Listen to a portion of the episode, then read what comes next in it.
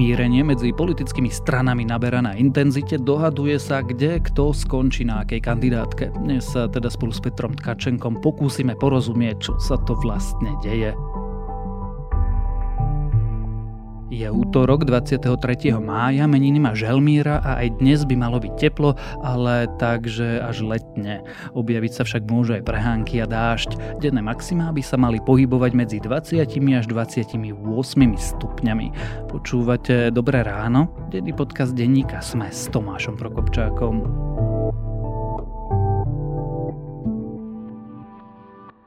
Dobrá správa na dnes. V Martine predbehli dobu. Študenti gymnázia sa pod vedením pedagogičky Jany Beňuškovej na predmete Energia už 14 rokov učia o klimatickej kríze, likvidácii odpadov, obnoviteľných zdrojoch energie či o udržateľnom spôsobe života.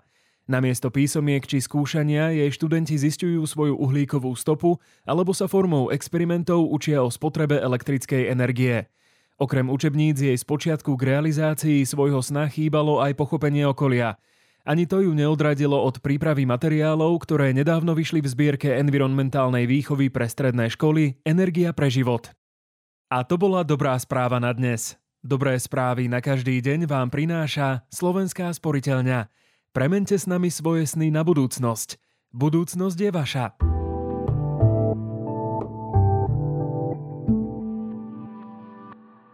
A teraz už krátky prehľad správ. Slovensko poslalo do Talianska 25 hasičov a 13 kusov techniky na pomoc s povodňami a so zosuvmi pôdy, ktoré v posledných dňoch vyvolal silný dážď a nepriaznivé počasie a ktoré zasiahli viaceré talianske regióny. Organizácia a firmy znovu vyzývajú poslancov na odmietnutie zákazu nedeľného predaja. Zákaz nedeľného predaja podľa signatárov výzvy za otvorené nedele ubližuje spotrebiteľom, zamestnancom, podnikateľom a vlastne aj štátu. Dánsko by chcelo v júli usporiadať summit, ktorého účastníci by mali hľadať možné cesty k uzavretiu mieru na Ukrajine, oznámil dánsky minister zahraničných vecí Lars Løkke Rasmussen. Záleží ale od toho, či Ukrajina dospeje k záveru, že je čas na takéto stretnutie.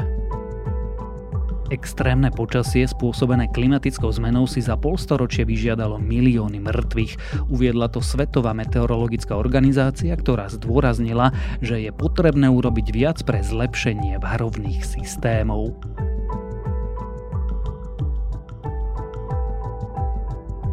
Ak vás tieto správy zaujali, viac nových nájdete na webe sme.sk alebo v aplikácii denníka SME. Veronika Remišová rokuje z OĽaNO, Alojz Hlina pôjde na kandidátke SAS, Dobrá voľba sa zlúči s Hlasom. SNS sa dohaduje s komunistami a Tarabovcami, Hegerovi demokrati sa zase nedohodli s KDH a vlastne ani s Mikulášom Dzurindom a Mostom, ktorý je však iným mostom ako tie zvyšky, ktoré ešte zostali v aliancii. Ak sa v tom tiež trochu strácate, nuž určite v tom nie ste sami a určite to ešte do volieb nebude všetko. O hmírení medzi politickými stranami sa teda dnes budem rozprávať s politickým komentátorom denníka SME Petrom Tkačenkom. Včerajšie rokovanie strany Demokrati so zástupcami viacerých strán o spoločnom postupe bolo neúspešné. Demokrati hovoria, že stranám Modrý, Most-Híd a Maďarské fórum, ODS za regióny, Rómska koalícia a Demokratická strana dali férovú ponuku. Oslovené strany však chcú ísť samostatne. Peter, ty sa orientuješ? Stíhaš držať krok s tým celým divokým politickým zápoliskom? Čestne poviem, že príliš nie. Možno nie tak, ako by úplne prísluchalo politickému komentátorovi, ale ty si aj vystihol ten dôvod prečo, lebo to je naozaj hmírenie planktónu, my sa k tomu potom asi dostaneme bližšie, ale väčšina tých pohybov, ktoré ty si opísal, by v skutočnosti v normálnej krajine nestála za žiadnu zmienku. Bolo to pre mňa veľké sklamanie. Verila som, že hľadáme spoločnú cestu. Že je tam vôľa na obidvoch stranách, respektíve na viacerých stranách, bolo to viacstranné rokovanie. A vedela som, že to bude ťažké, že to určite nebude ľahké. No v skutočnosti je to jedno veľké sklamanie.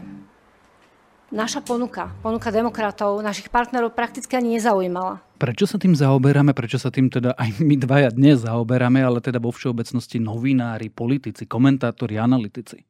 Lebo sme opäť náskočili na nejaký typ komunikačno-hybridnej operácie, ktorú v tomto prípade v prvom rade iniciovali a realizovali zbytoční politici z tej akože lepšej strany politického spektra. A aby tomu dali nejaký punc vážnosti, aby sme sa tým zaoberali, aby na seba mohli upozorňovať a kričať, že halo, halo, pozrite sa na nás, tu sa deje niečo veľmi dôležité, tak si pomohli niekoľkými vecami a jedna z nich je to magické slovo spájanie. Toto na ľudí nejakým spôsobom funguje.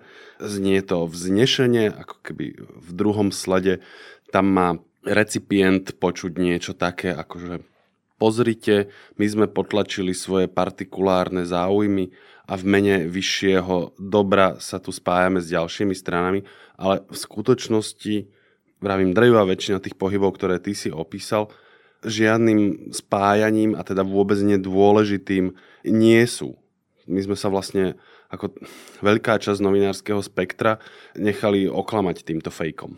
Na čo podľa nás narazila snaha o spájanie?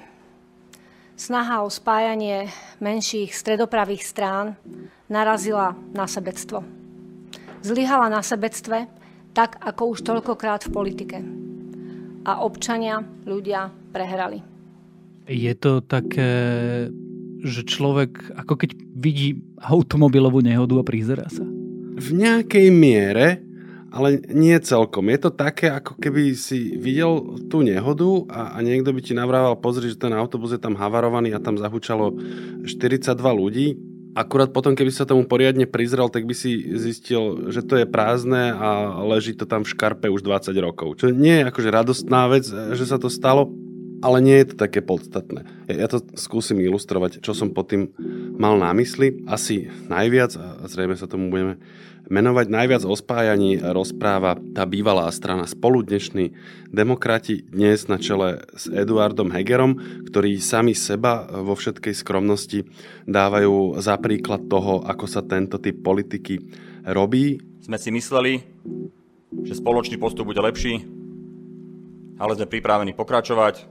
Ideme svojou cestou, ideme cestou odbornosti, zodpovednosti, skúsenosti a cestou demokratickou. A hovoria, aha, pozrite sa, ako my sme sa vedeli spojiť a ostatní by to mali robiť ako my, hovorí v tomto prípade napríklad Eduard Heger a hneď vraví, že no tu sme sa spojili strana, ja neviem, že Spolu, Zmena z Dola, Budajová a ešte neviem čo, čo ale v skutočnosti boli ľudia, na čele s Eduardom Hegerom a potom Jaroslav Naď a trebárs aj pán Budaj, ktorí predsa odišli z OĽaNO, hej, to je z definície, to je štiepný proces a prišli k niekomu inému.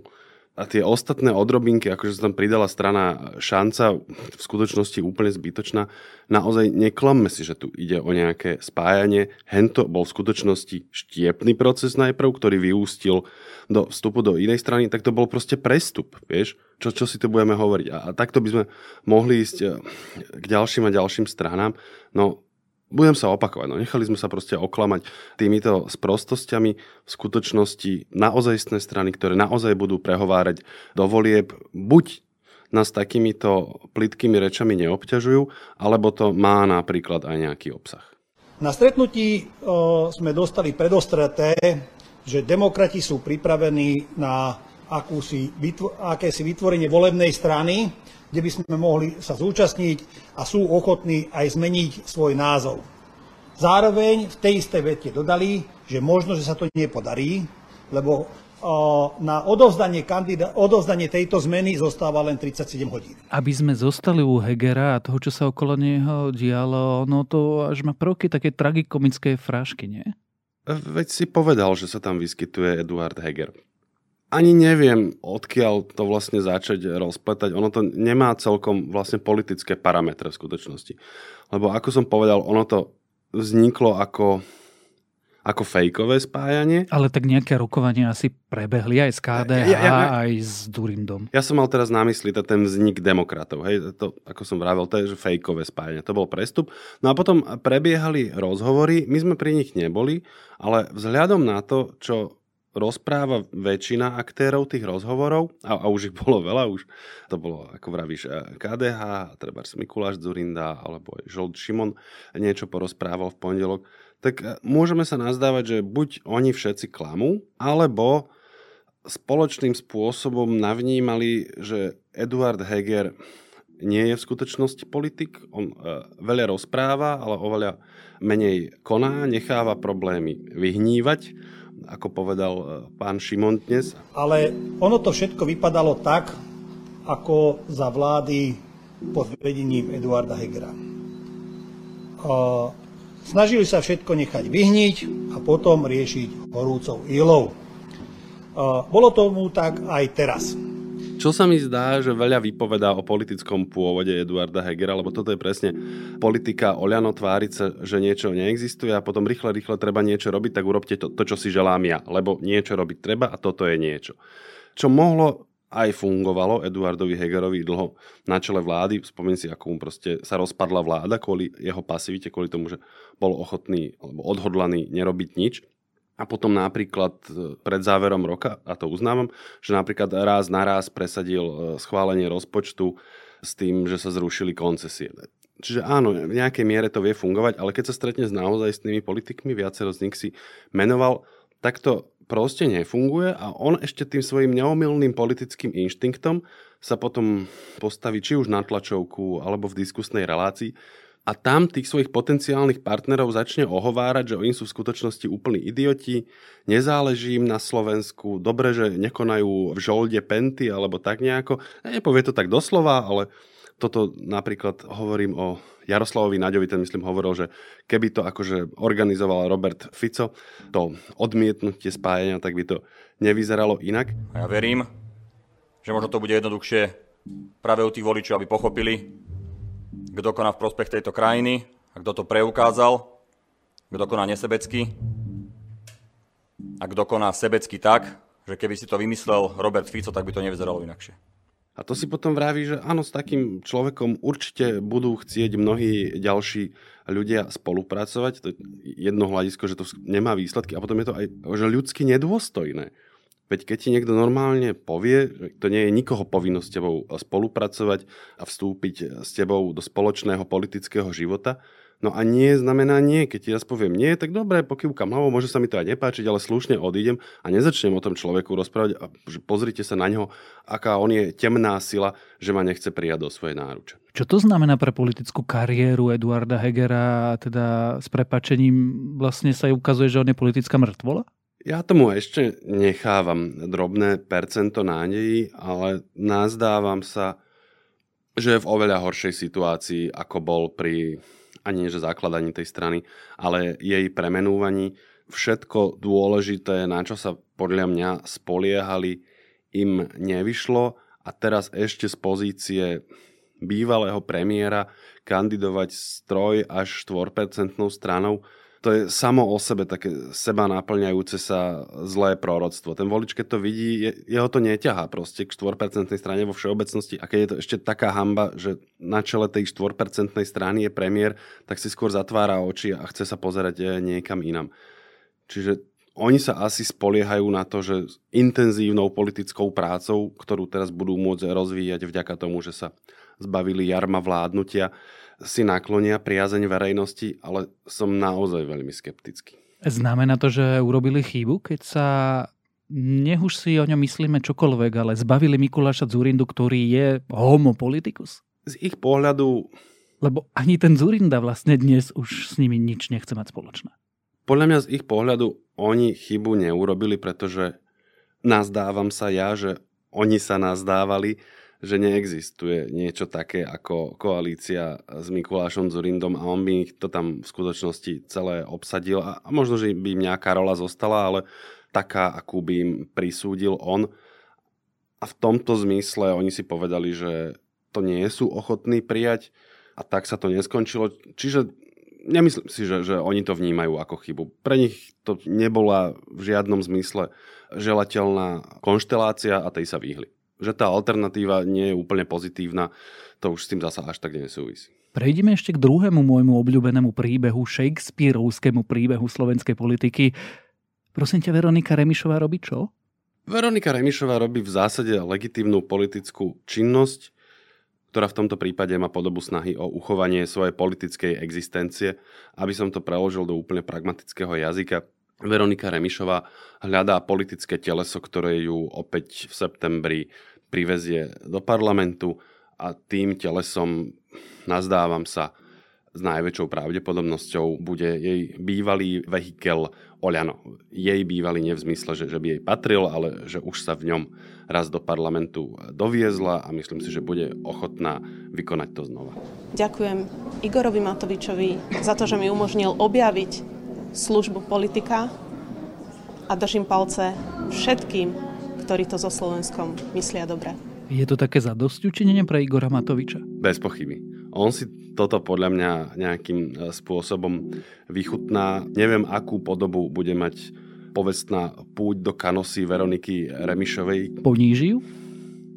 Neviem, či verejne, ale v nejakom zmysle takmer isto áno. On si vyžiada nejaký typ odprosenia. V podstate už to, že sa o tom takto rozprávame, je v nejakej miere ponižujúce. Že už ten samotný akt, že ona tam nie celkom dôstojne sa vráti, ak sa vráti, ja len predpokladám, že áno, je sám o sebe dosť ponižujúci, zvlášť ak si spomenieme na to, ako ona pomerne kategoricky vylúčovala, že by kandidovala za OĽaNO. Zdalo sa jej to nepredstaviteľné, neprípustné, nedôstojné, pretože ona z tej strany predsa z nejakých dôvodov odišla, odmietla spôsob politiky Igora Matoviča. No a teraz sa s pokorou vráti. Neopúšťam stranu OĽaNO, pretože som nikdy členom strany OĽaNO nebola. Ja len ľuďom dnes oznamujem, že jednu cestu končím, že nebudem kandidovať v budúcich voľbách za hnutie OĽaNO. A ešte tu máme tretí príbeh a to je Alojz Hlina, bývalý šéf KDH, ktorý skončil tzv. Liberálov z SAS. Zdá sa mi, že on to vlastne stále nikto oficiálne neoznámil, ale odkedy sa tá správa objavila, tak ju ani nikto nevyvrátil, čiže ju môžeme považovať za potvrdenú. Toto je jedno z tých akých takých spájaní, tá jeho mikrostranička je naozaj miniatúrna, tí umiernení, aj teraz som si vlastne nie istý, či tá strana na papieri nejako existuje, ako to vlastne dopadlo s tou dobrou voľbou a tak, keď sa rozišli. Ale napriek všetkej irónii a paradoxom, že bývalý predseda KDH bude kandidovať na poslednom mieste. Na poslednom mieste, ale na kandidátke svojho akože papierového arcinepriateľa SAS je dosť pikantný. Na druhú stranu aj v nejakej miere zrozumiteľný pre mňa ako voliča a zrozumiteľný, myslím si, že respektíve logický aj pre tých politických aktérov. SAS ráta s tým, že Alojz Hlina tam prinesie nejaký počet voličov, čo bude niekde v rádoch nízkych 10 000, ale oni si zrejme myslia, že práve toľko hlasov potrebujú, aby mali viac menej istotu parlamentného bytia a zároveň sa nazdávajú, že Hlina tým svojim profilom, on bol síce predseda KDH, ale pamätáme si, že on sa usiloval to také nemecké, umiernené KDH, nebyť na barikádach kultúrnych vojen a podobne. Takže takýto kandidát bude znesiteľný aj pre voličov SAS. A ja si myslím, že bude, veď keď bol predseda KDH, tam bol problém v tom, že to liberálnejšie spektrum tomu ako keby tlieskalo a hovorili si, no vidíte, konečne máte takého predsedu, aký sa páči nám, akurát ich nikdy nešli voliť. Čiže to bol v tomto zmysle nie najlepší obchod. Na kandidátke SAS by to malo fungovať asi o niečo lepšie. Myslím si. Čiže môže to dávať zmysel a môže to dokonca fungovať? Hovorím, napriek všetkým paradoxom si myslím, že áno, ale a nechcem ísť príliš ďaleko, ale tu hovorím o predvolebnom fungovaní. To znamená, že pomôžu si zrejme obaja, zvýšia pravdepodobnosť, že sa ocitnú v parlamente, ale zasa Alojz Hlina v poslaneckom klube, ak by malo byť koaličným poslaneckým klubom, to nie je zasa úplne najlepšie aktívum, ktoré tam máš. Že on ti môže robiť nejaký typ problémov. Ale to už asi ideme príliš ďaleko. Podľa mňa SAS v tomto kontexte dnes neuvažuje. Tou kľúčovou úlohou je dostať sa do parlamentu a tomu je podriadené aj toto rozhodnutie. Nerozoberali sme všetko, napríklad sme sa nezaoberali pikantnou otázkou, čo by taký Martin Rázus povedal na to, že SNS sa rozpráva s komunistami, ale čo si z tohto všetkého, čo sme si aj teraz my dvaja niekoľko minút rozprávali, má zoberať bežný človek? Čo si z toho zoberie volič? Môže vôbec toto sledovať a mať prehľad? Podľa mňa to nesleduje a prehľad nemá, možno si občas vypočuje nejaký taký polokabaret politický, napríklad tento, ktorý tu predvádzame. Ja môžem skôr povedať, že čo by si podľa mňa z toho mal zobrať. A nepoviem to úplne doslova ako pani Mojsejová, ale nenechajte sa oklamať.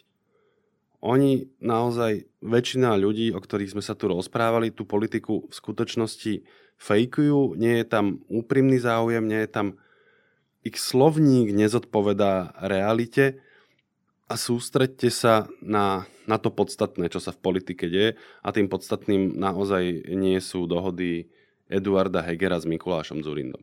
Čiže ak by si mal dať jedno jediné odporúčanie, jednoducho voľte ľudí, ktorí robia politiku a majú viac ako 1, 2, 3%. Tie percentá by som od toho odložil, ale áno, voľte ľudí, ktorí robia politiku a nerozprávajú o tom, ako sa spájajú. Čo znamená, že tí ľudia, o ktorých sme sa tu dnes rozprávali, to príliš nie sú. Príliš nie. Samozrejme, s nejakými výnimkami. Ja nechcem, aby toto znelo ako nejaké volebné odporúčanie. Poviem to trochu inak. Podľa mňa na Slovensku bola dostatočná politická ponuka aj predtým, ako niekto začal rozprávať o spájaní. O tom, čo sa deje medzi 1, 2 a 3-percentnými stranami, kto sa chce spájať s kým a prečo. A vlastne prečo celý tento narratív o spájaní sa je totálne falošný, sme sa rozprávali s politickým komentátorom denníka SME Petrom Tkačenkom.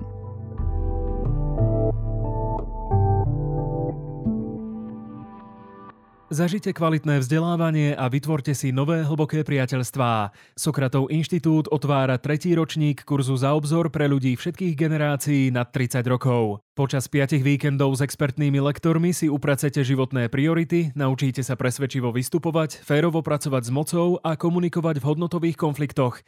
To všetko v pokojnom prostredí Zajžovských Lazov, kde si prečistíte hlavu. Prihlasovanie trvá do 25. mája. Viac na Sokratov inštitút SK/Za obzor.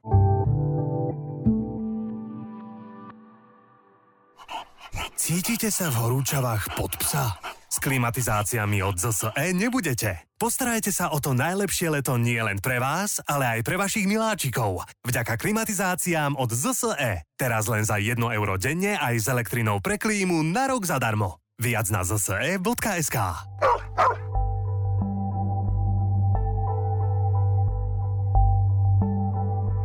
Podcasty nie sú rádio, ale napríklad na Slovensku s prvými podcastami prišiel rozhlas. Dávno pred revolúciou, ktorú sme tak neskromne spustili my s Dobrým ránom. No audio končiace podcastami má svoju dlhú históriu. Nedávno oslavovalo svoju československú storočnicu. Dnes teda odporúčam epizódu podcastu Vinohradská 12 o tejto histórii s názvom 100 let rozhlasu vzdor okupácim a dlouhá cesta od Masaryka k podcastům. A to je na dnes všetko, dávajte na seba pozor. Počúvali ste Dobré ráno, denný podcast denníka SME s Tomášom Prokopčákom. A pripomínam, že dnes vychádzajú aj nové epizódy podcastov Vizita, Všesvet a Pravidelná dávka.